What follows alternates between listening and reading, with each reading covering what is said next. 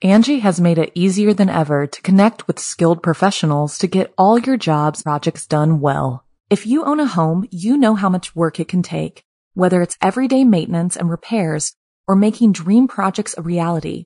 It can be hard just to know where to start, but now all you need to do is Angie that and find a skilled local pro who will deliver the quality and expertise you need. Angie has over 20 years of home service experience, and they've combined it with new tools to simplify the whole process.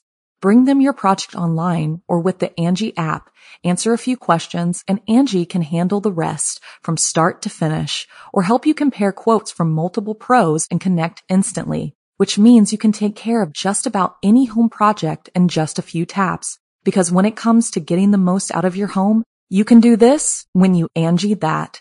Download the free Angie mobile app today or visit Angie.com. That's ANGI.com. A Killer Romance. I'm Jason Horton. I'm Rebecca Lieb. And this is Ghost Town.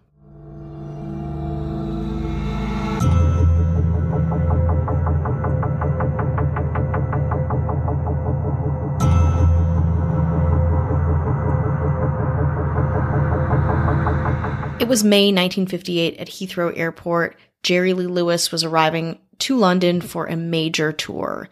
A British journalist asked the small girl next to Lewis one question. Who are you? She answered simply and honestly saying, I'm Myra, Jerry's wife. He was not yet divorced, and Myra Brown was his 13-year-old cousin. Today, we're going to talk about the 7 wives of Jerry Lee Lewis.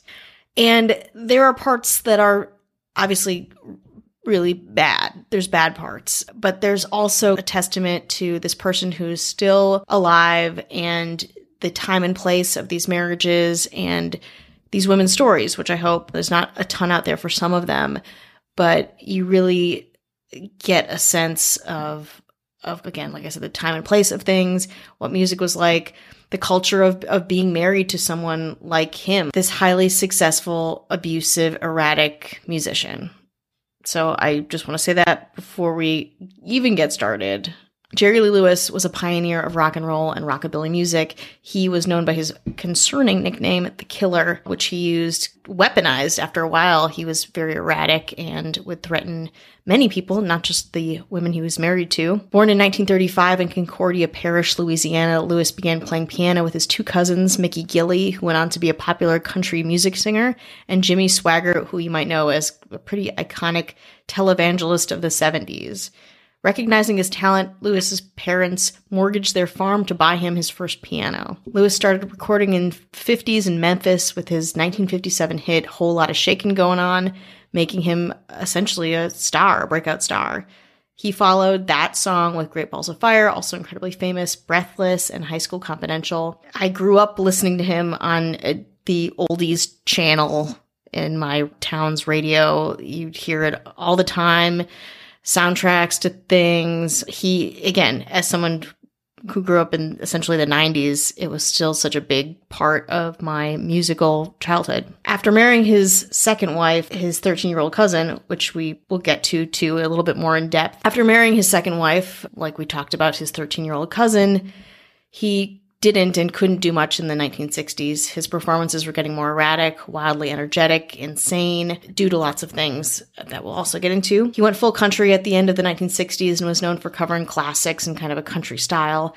By 2010, he had a dozen gold records in both rock and country. He had 4 Grammy Awards, including a Grammy Lifetime Achievement Award and 2 Grammy Hall of Fame Awards. In 1986, he was inducted into the Rock and Roll Hall of Fame. He has been described as rock and roll's first great wild man and one of the most influential pianists of the 20th century, which is huge and not untrue. But again, this is another reason I wanted to talk about him, in that his personal life really cuts down a lot of his musical achievements. And we can talk about the artist, separating the art from the artist all day. And it's where you choose to draw the line with that, with him. So he was a Southern Pentecostal kid who became the masthead of the quote, devil's music, rock and roll. He also was married 7 times, and each marriage ended not, let's say. Jerry Lee Lewis's first wife was Dorothy Barton, the daughter of a preacher. He was just 16 and she was 17. Interestingly enough, he would say that Dorothy was 14 when she was actually 17. Manipulating age would later get him into some trouble. Their marriage lasted from February 1952 to October 1953, 20 months. We don't really know what specifically happened to them, but we can presume that he fell in love with someone else because he literally got married again right after Dorothy Barton. To Jane Mitchum, 23 days before his divorce from Dorothy Barton was final, he married this woman. People doubt its validity because of this, but whatever, they married in October 1957. After 4 years, Lewis filed for divorce. The couple had two children, Jerry Lee Lewis Jr. and Ronnie Guy Lewis. Jerry Lee Lewis Jr., a musician, a drummer actually, who was in his father's band, struggled with mental health and addiction like his father and would die at age 19 after overturning his Jeep while he was driving and broke his neck. Now let's move on to Lewis's third marriage, which would occur 5 months before his second divorce was finalized. He really just gets into them one after the other. On December 12th, 1957, everybody warned Lewis not to get married and to, if he's going to get married, do not take his wife on tour with him. It wasn't public yet, but after Lewis touched down at Heathrow Airport, British journalists swarmed him, asked him who this woman was next to him. And woman, again, being very generous, she was a girl. She answered, "I'm Myra, Jerry's wife." They realized that he had married his 13-year-old cousin once removed, Myra Gail Brown. Lots of problems, obviously. 22-year-old Lewis was then asked how old his new wife was immediately after she had revealed her name and her relationship to him. He lied and said she was 15. Of course, the truth came to light very soon after. They did some digging, and the press hounded Jerry and Myra mercilessly. Fans were outraged. The tour was canceled after the first three shows didn't sell well, and those who attended harassed Lewis, booed him from their seats. They made his tour a hellscape, and he deserved it. In a later interview, Myra, now Myra Williams, reflects on that moment in her life. She says, "The only problem was that no one told me anything. So when a reporter asked me, 'Who are you?' I was the one who let the big old cat out of the bag. It was a perfect storm. It couldn't have happened at a worse time, at a worse place. Everything just came together and a major explosion happened." There's one photo that we'll put up. It's what I think about when I think about this marriage. It was taken in May of 1962, right before Myra and Lewis were about to leave for London. It's of Myra, and she's on the runway at Heathrow, and she has a big girl teased haircut, like a woman of that time, like a very fashionable haircut. And she has this little mink stole and these little like kitten heels, and she has shopping bags and a little Bible with her too. And she looks so young, and she's like looking away from the camera. She's like looking like a girl trying to be a grown man's wife, and it's incredibly haunting. Before heading back to Memphis, Jerry Lee held a press conference at the London airport, boasting about his houses and cars and accusing the British of being, quote, just plain jealous. Went very quickly from getting paid $10,000 a show to playing for $100 at a club. Radio stations stopped playing his songs, and most of Lewis's industry friends distanced themselves or broke ties, except for Elvis Presley, who, unsurprisingly, voiced support for the marriage.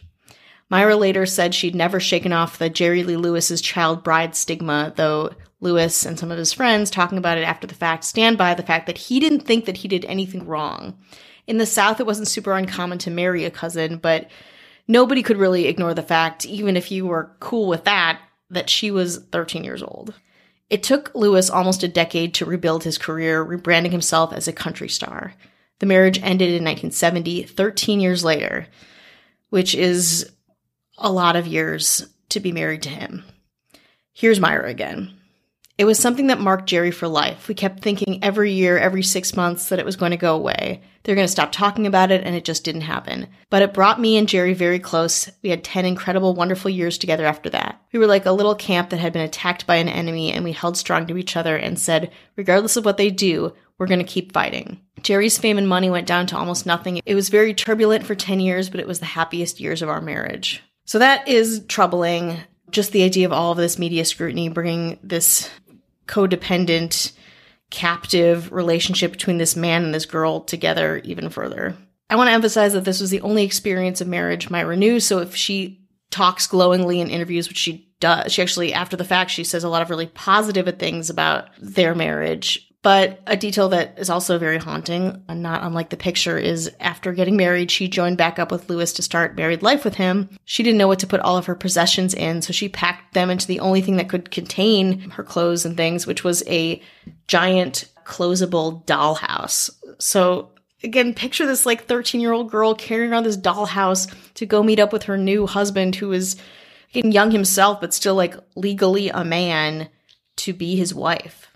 So in 1970, Myra Brown filed for divorce on the grounds of adultery and abuse. Apparently, they only spent 3 nights at home together throughout their whole marriage, again, despite what she may have said, because of his hectic touring lifestyle. Lewis was rumored to struggle with addiction and was cheating left and right. Brown charged that she had been, quote, subject to every type of physical and mental abuse imaginable. In fact, he had threatened to kill her on multiple occasions. And there's a lot of pieces of that. So you look at her testimony after the fact, being kind to him, and then you look at other accounts. One time, Jerry surprised Myra at 3 a.m. and complained that there was no dinner. He entered the bedroom and thumped Myra 3 times on the noggin to demand why she didn't arise to serve her master. Startled from her sleep, she lifted her arms to ward off his blow and struck him. He grabbed her fist and beat her face black and blue. Look, Phoebe, Jerry said to their 7-year-old, your mama's gone crazy. She's hitting herself in the face. To deal with that and to be with someone who would do those types of things would be obviously horrible. And 13 years is a lot to think about. They had 2 children, Phoebe Allen Lewis and Steve Allen Lewis, who tragically, Steve Allen Lewis died at 3 years old. He drowned in their swimming pool. Shortly after her divorce, and I'm sure a surprise to like everyone on the planet, Brown married Pete Melito. He was the detective she had hired to trail Lewis and document his infidelities. They moved to Atlanta together. They actually divorced soon after that, and she married a real estate agent named Richard Williams in 1984, and the two run a Century 21 office in Duluth, Georgia together. So she seems happy, at least, after all of that very early trauma. But we're going to take a break from that trauma right now. Angie has made it easier than ever to connect with skilled professionals to get all your jobs projects done well. If you own a home, you know how much work it can take. Whether it's everyday maintenance and repairs or making dream projects a reality, it can be hard just to know where to start. But now, all you need to do is Angie that and find a skilled local pro who will deliver the quality and expertise you need. Angie has over 20 years of home service experience, and they've combined it with new tools to simplify the whole process. Bring them your project online or with the Angie app, answer a few questions, and Angie can handle the rest from start to finish, or help you compare quotes from multiple pros and connect instantly, which means you can take care of just about any home project in just a few taps. Because when it comes to getting the most out of your home, you can do this when you Angie that. Download the free Angie mobile app today or visit Angie.com. That's ANGI.com. Hey, it's Kaylee Cuoco for Priceline. Ready to go to your happy place for a happy price? Well, why didn't you say so? Just download the Priceline app right now and save up to 60% on hotels. So whether it's Cousin Kevin's Kazoo concert in Kansas City, go Kevin, or Becky's Bachelorette Bash in Bermuda, you never have to miss a trip ever again. So download the Priceline app today. Your savings are waiting. Go to your happy place for a happy price. Go to your happy price, Priceline. This episode is sponsored by Morning Mugshot. Do you like coffee in the morning? How about true crime? Do you listen on your commute to work? And are you in need of a few new besties? If any of this sounds appealing to you, then we have the perfect recommendation for you. Rise in Crime with Morning Mugshot Podcast. The show is hosted by Kelsey and Taylor. The two of them bring a new episode of all things true crime each and every Friday. The episodes are the perfect length to get you to work and, honestly, the best way to kick off your weekend. At the end of the episode, they share their thoughts, feelings, and opinions on the case and open it up for you to give yours. You can find them anywhere you listen to podcasts. Yes, even here. Check them out on Instagram for even more content at Morning Mugshot Podcast. And be sure to join them this Friday. Hi, hello, how are you? Hello. I think it's time for everyone's favorite part. Mm-hmm. Your new favorite part, reading Apple Podcast. Oh, really? Reviews. People love that, huh? Yes. Wow. Somebody messaged... That's somebody on Twitter. His name was, I said it was Brian, and it was actually Brad. So, sorry, Brad. How dare you? My bad. It was a good review, too. And oh, man. I shouldn't have. Oof, we can't even be good to the people who are leaving good reviews. No.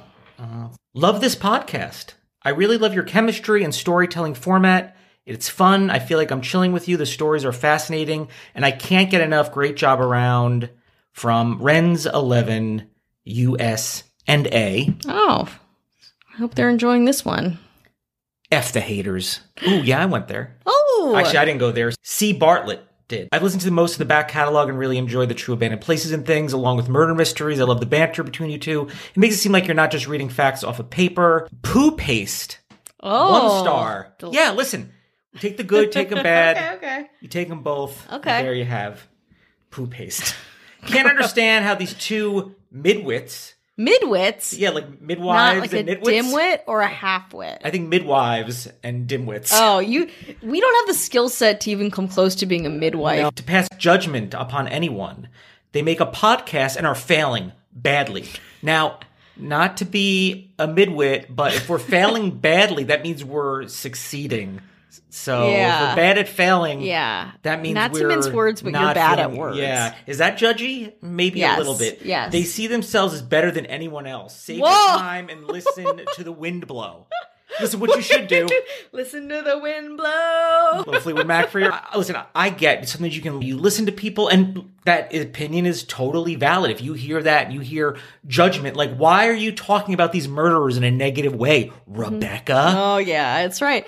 Give them a chance. I don't know if they're like. Yes, probably are passing judgment on people that have already been judged. They're really in prison right now. Yeah. Yes, probably true. Uh-huh. But I will say is I do not think that we are. And we don't think that we are. Oh, we think we're garbage. And you we're not know that. Being ironic. It's like not a thing where it's literally like we can see things for what they are. And that's why we're not the center of the attention. It's the thing that's the center of the attention. I don't know. It's very strange when people hear that. But people might just hear us and be like, that's what I'm taking away from it. But are we failing in the world of podcasting? It depends on your failing people listen and... We've had a lot of people listen, and if that's bad, but I guess if there's like people like movies that this is so bad, it still does well, but it's still a bad movie. Maybe that's what we are, but they're not failing. They're succeeding as far as getting people to watch or getting people to listen. And maybe the quality's not there, but I guess it depends on your definition of failure. Okay, so that's from JD_FK. I would love to listen to this podcast. Oh, 2 stars. Okay, I'll take it. The story, I know you think, I think that's flirting. 2 stars, okay. A little flirt. I'm intrigued. The stories are super interesting to me, and I did try. There's so much banter, I just can't. I just want to hear the story. I don't need to hear the host chatting on about nothing. Just like a Seinfeld episode. Just like the most successful television show of all time, depending on who you ask. Yeah. That's pretty good. You know what I mean? Is this going to be the new theme of these reviews? We take them and we spin them to be positive? Well, I mean, Seinfeld is pretty. It's like I feel like I'm listening to the Beatles at like the height of their success. Thank you. I understand people. Some people don't like that. That's why we put it in the middle. Mm-hmm. You go to patreon.com/ghosttownpod. Mm-hmm. We cut all of that out, or you just can fast forward the middle part. We made it easy. You can do that without any... rhyme or reason. And listen, I've done that too. I didn't go leave a bad review, but I was like, you know what? I don't want to hear that stuff all the time. And I'm happy to, but I know they have to do it. People are trying to keep these podcasts going. And then you wonder, it's like, oh, why did that podcast stop? All we did was criticize it. All we did was beat it into the ground. Yeah, don't do this. Submission. Please do that. And when everyone's doing that, it doesn't seem so. We just have to push forward. But that was Anguish Corn. Now, one more. This one's straight from Patreon. A message from our friend and new patron, Shannon. Shannon, welcome. Hey, Jason and Rebecca. I just want to message and say I've been really enjoying Ghost Town. Aww. I started listening a couple of months ago and got caught up recently. That's a common theme is the binging aspect. Yes. I can't even imagine listening to myself for that long, but... I mean, I'm all because... Yeah, Jason is in this. Yeah. But people do tend to binge them. And I do that to podcasts too, but I feel like that's something because when you go into the Patreon, there's also the bonus episodes, so it's easy. And you can listen to them quicker because you're not hearing all this chit-chat. You can this really Seinfeld-like banter. Tear through them. I really don't get the bad reviews on iTunes. I won't say names, but there's one podcast in particular that I started listening to around the same time as yours. They go on long, nonsensical rants. They often don't know what they're talking about, and yet they get ludicrously... Ludicrously? Ludicrously, yeah, that's right. high reviews, and before COVID, they were doing live shows. It truly makes no sense to me. And yet I still didn't give a bad review because I didn't like it. I just wouldn't listen to it. I listened to a lot of podcasts that covers the same subject matter, and yours does, and many people listening do. So the chatting perspectives are what makes the show different for me, which makes sense because a lot of people will... A lot of people cover the same thing, and people who enjoy true crime or weird history or whatever, they don't mind listening to 10 different takes on the same crime, and it's different takes, or maybe there's new information. And it goes on to say, the chatting perspective is what makes the show for me, and it's a shame that people don't understand that that's what this podcast is, if that's what you want this podcast to be. Yes, we do. There's lots of podcasts there that get in, retell a story and get out. They don't need to be that way. Anyway, there's meant to be a pep talk. Hearing Jason talk about the bad reviews makes me so bummed out, and I miss Rebecca's dating stories. Oh, you guys are great. Me too. Keep up the good work. Shannon. Thank you, Shannon. Thank you, Shannon. New patron. That was a good pep talk. I feel... Yeah, I enjoyed reading. Just got that today. Thank you to anyone who is listening, anyone who is a patron. Want to say hi to our government. Yes. We got a little Brandon Gaddis. Hello. We got a little Ben Forsyth. Hello. We got a little Ashley Matson. Hi. We got some, those are the mayors. We got some governor, Chris Witt. Mm-hmm. And you can get bonus episodes, documentary episodes, early access, ad-free, patreon.com/ghosttownpod. Incredible. Incredible. Also, I want to say thank you to anyone who's purchased a Cecil Hotel shirt. Ooh. They've been selling really well. They're really cool. Mm-hmm. The proceeds go to the Skid Row Housing Trust. Great. So it's the absolute lowest price I could sell them for and still have enough to donate to the Housing Trust. Amazing. So it's the absolute lowest price I can actually sell to people, have it sold to people, and have the shipping be free because it is Amazon. We also have to deal with that, but proceeds are going to a good cause, and you can go to ghosttownpod.com/store, or there is a link in the show notes. But thank you for that, and if you want to pick one up, pick 10 up. Pick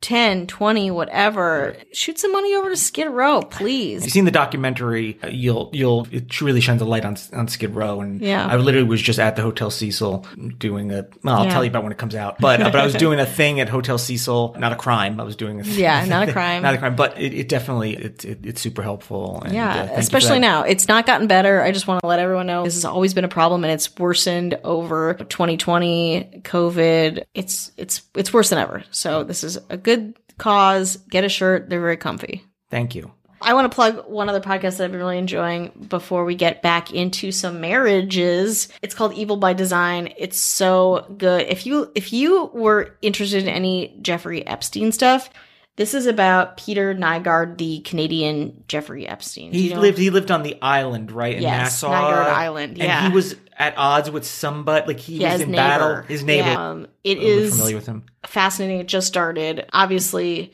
don't stop listening to us, but put another one in your roster. Put it in the docket. Put it in your back pocket for when you're done binging our podcast and you want a little hellish men with too much money abusing others. Something to think about. Speaking of men abusing, oof, ooh, okay. I apologize. Okay. At this point, we're back. There's musician Jerry Lee Lewis. He has had 3 divorces, and we are just getting started. In October of 1971, Lewis married entertainer Jaren Elizabeth Gunn Pate. I couldn't find out a lot about her, but there were a bunch of Pinterest boards with pictures of the two of them. But they were apparently long estranged by 1979, with Lewis having a 3-year live-in girlfriend around that time. Pate and Lewis were weeks away from their divorce settlement being finalized in 1982 when Pate mysteriously drowned in a swimming pool at the home of a friend where she was staying. They had one daughter, Lori Lee Lewis, born less than a year after they were married. Pate was just 39 years old, and while the authorities ruled it an accidental death, it would color Lewis's already tarnished reputation.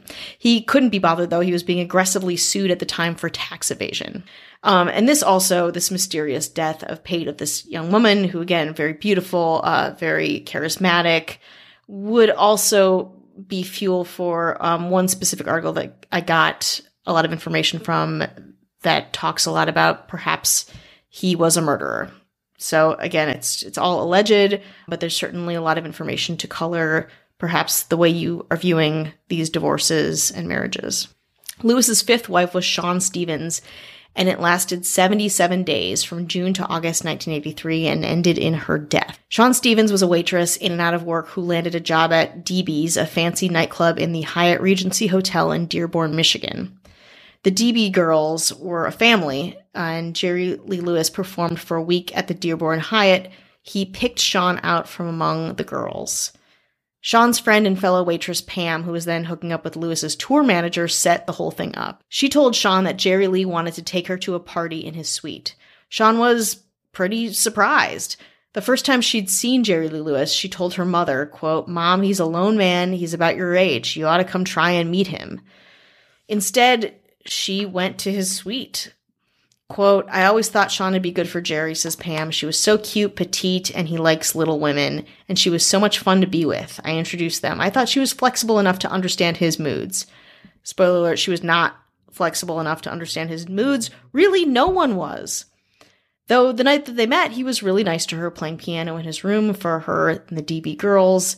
It was February 1981, and Shawn was only 23 years old. Lewis was 46. And then he invited her on tour, and they became a thing. Lewis liked that Shawn was aggressive and protective of him. A friend and former DB girl, Beverly Lithgow, says, "Shawn told about one of the first times they went out to dinner down there near Memphis, and this girl came over to the table and asked for Jerry Lee's autograph. So he gave it to her. She came back again and started talking with him. So the third time she came back, Shawn finally just grabbed her by the hair and pulled her down and said, 'He's with me tonight. Leave him alone.' Shawn said Jerry Lee loved it because she was so forceful." So it's already a recipe for bad behavior and the rewarding of aggression and complacency. The problems didn't end there. When Shawn's sister Shelley came to visit them, at first Lewis was mad because he thought Shelley was trying to find her sister a younger man, and then he was mad that Shelley wouldn't have sex with him. Eventually, after accusing Shelley and Shawn of stealing his jet ski, Shawn left with her sister and shacked up with her ex-boyfriend, a factory worker named Scott, the guy that everyone says in every interview that I've ever read to do research on this piece that she never got over this guy and wanted to be with him. And as soon as she started hanging out with Jerry Lee Lewis, he was like, "I'm not going to take you back. You've made your bed and I can't get involved with this." But Jerry Lewis and Shawn reconvened in July of 1981 when Lewis was in a hospital bed with most of his stomach gone and less than a chance of living. But they reconvened in July of 1981 with Lewis in a hospital bed. He had most of his stomach lining gone after a bunch of different stomach problems. They decided to, at that point, just get married. But at Shawn's bachelorette party, a friend asked her why she was marrying him at all. She laughed. Quote, "Because he has a big dick and a lot of money." The marriage was really bad. It was withholding, addled with drug abuse, violence, fighting. Once Lewis gave Shawn a $500 Lhasa Apso, but days later she had to give it up because Jerry Lee Lewis got jealous of it. He kept pressuring Shawn and her sister for sex, withholding money and transportation, being publicly violent towards her and her family. Eventually, at a party, ambulances were given a directive that there was a, quote, "unconscious party" at the Jerry Lee Lewis residence. When they arrived, Jerry Lee was in another room and Shawn was dead.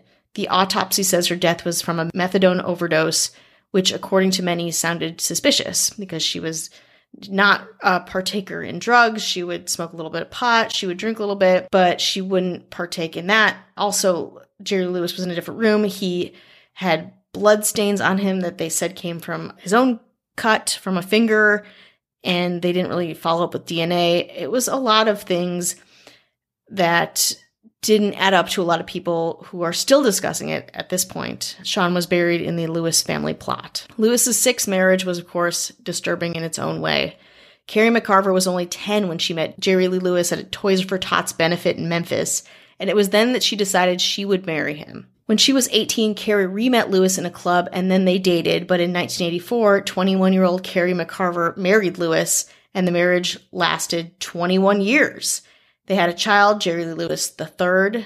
This marriage, after lots of drugs and accidents and health scares, just fell apart. And it just felt like with this marriage, Jerry Lee Lewis was getting older. She was okay with a lot of bad behavior. He was attempting sobriety at certain points.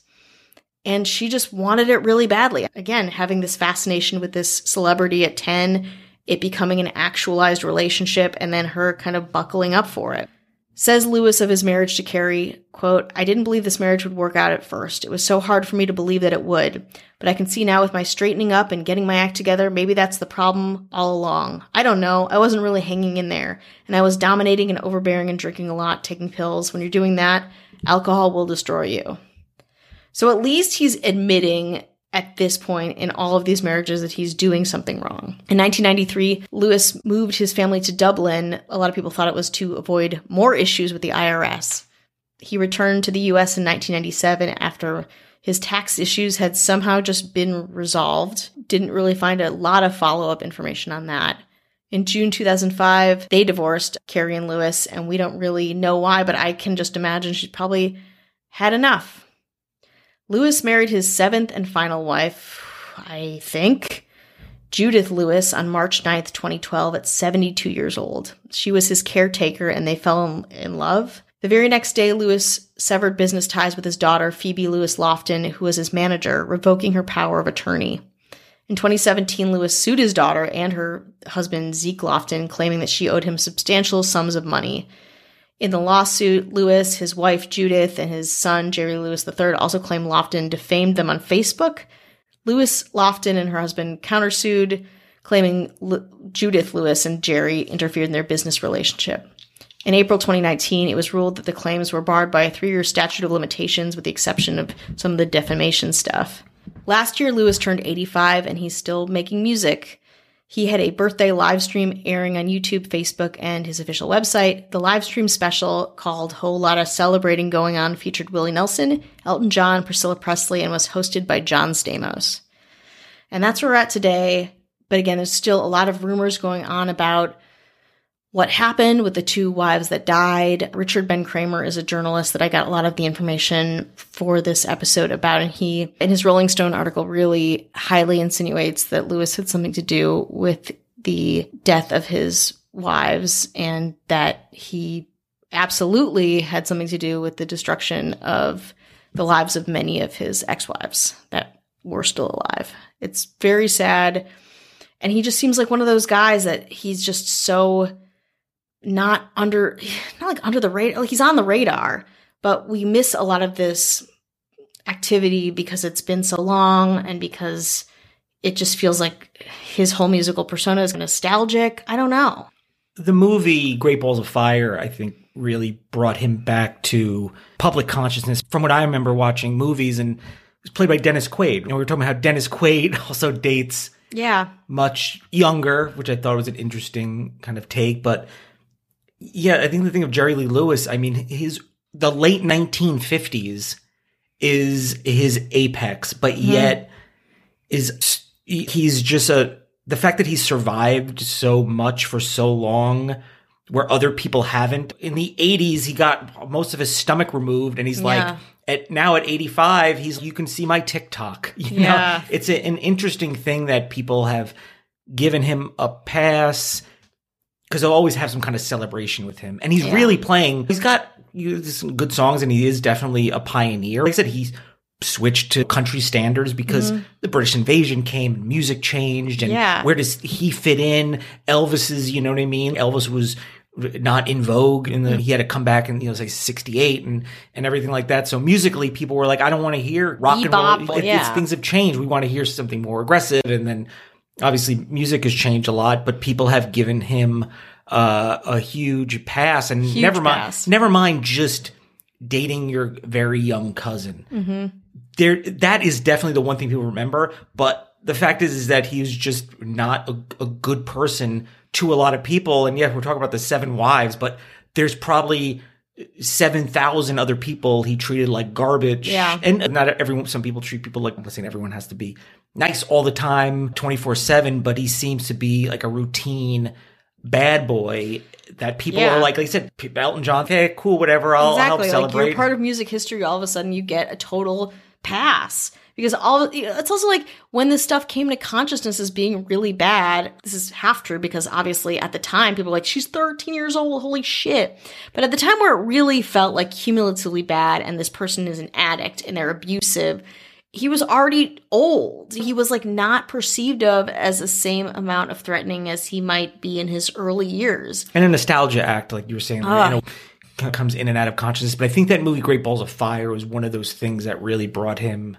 And that movie, from what I remember, wasn't like, it's scathing. It's still a Hollywood movie. It's not like a documentary that, you know, might put out now. Yeah. It's a pretty much like a kind of a glossed over, he's bad, like she's too young. And it's like, when did that come out?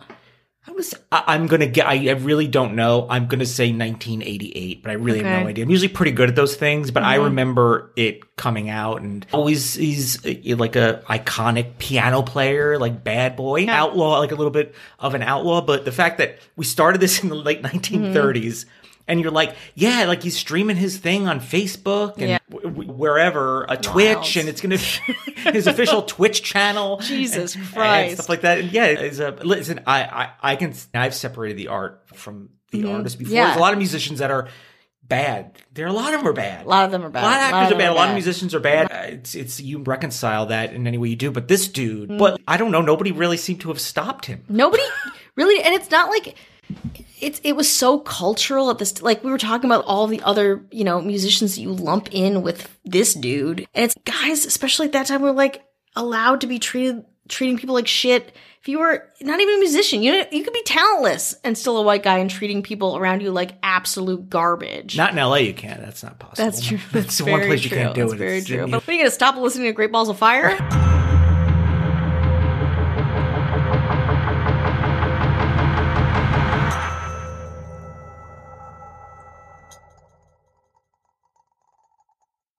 Angie has made it easier than ever to connect with skilled professionals to get all your jobs projects done well. If you own a home, you know how much work it can take, whether it's everyday maintenance and repairs or making dream projects a reality. It can be hard just to know where to start, but now all you need to do is Angie that and find a skilled local pro who will deliver the quality and expertise you need. Angie has over 20 years of home service experience, and they've combined it with new tools to simplify the whole process. Bring them your project online or with the Angie app, answer a few questions, and Angie can handle the rest from start to finish, or help you compare quotes from multiple pros and connect instantly, which means you can take care of just about any home project in just a few taps. Because when it comes to getting the most out of your home, you can do this when you Angie that. Download the free Angie mobile app today or visit Angie.com. That's ANGI.com.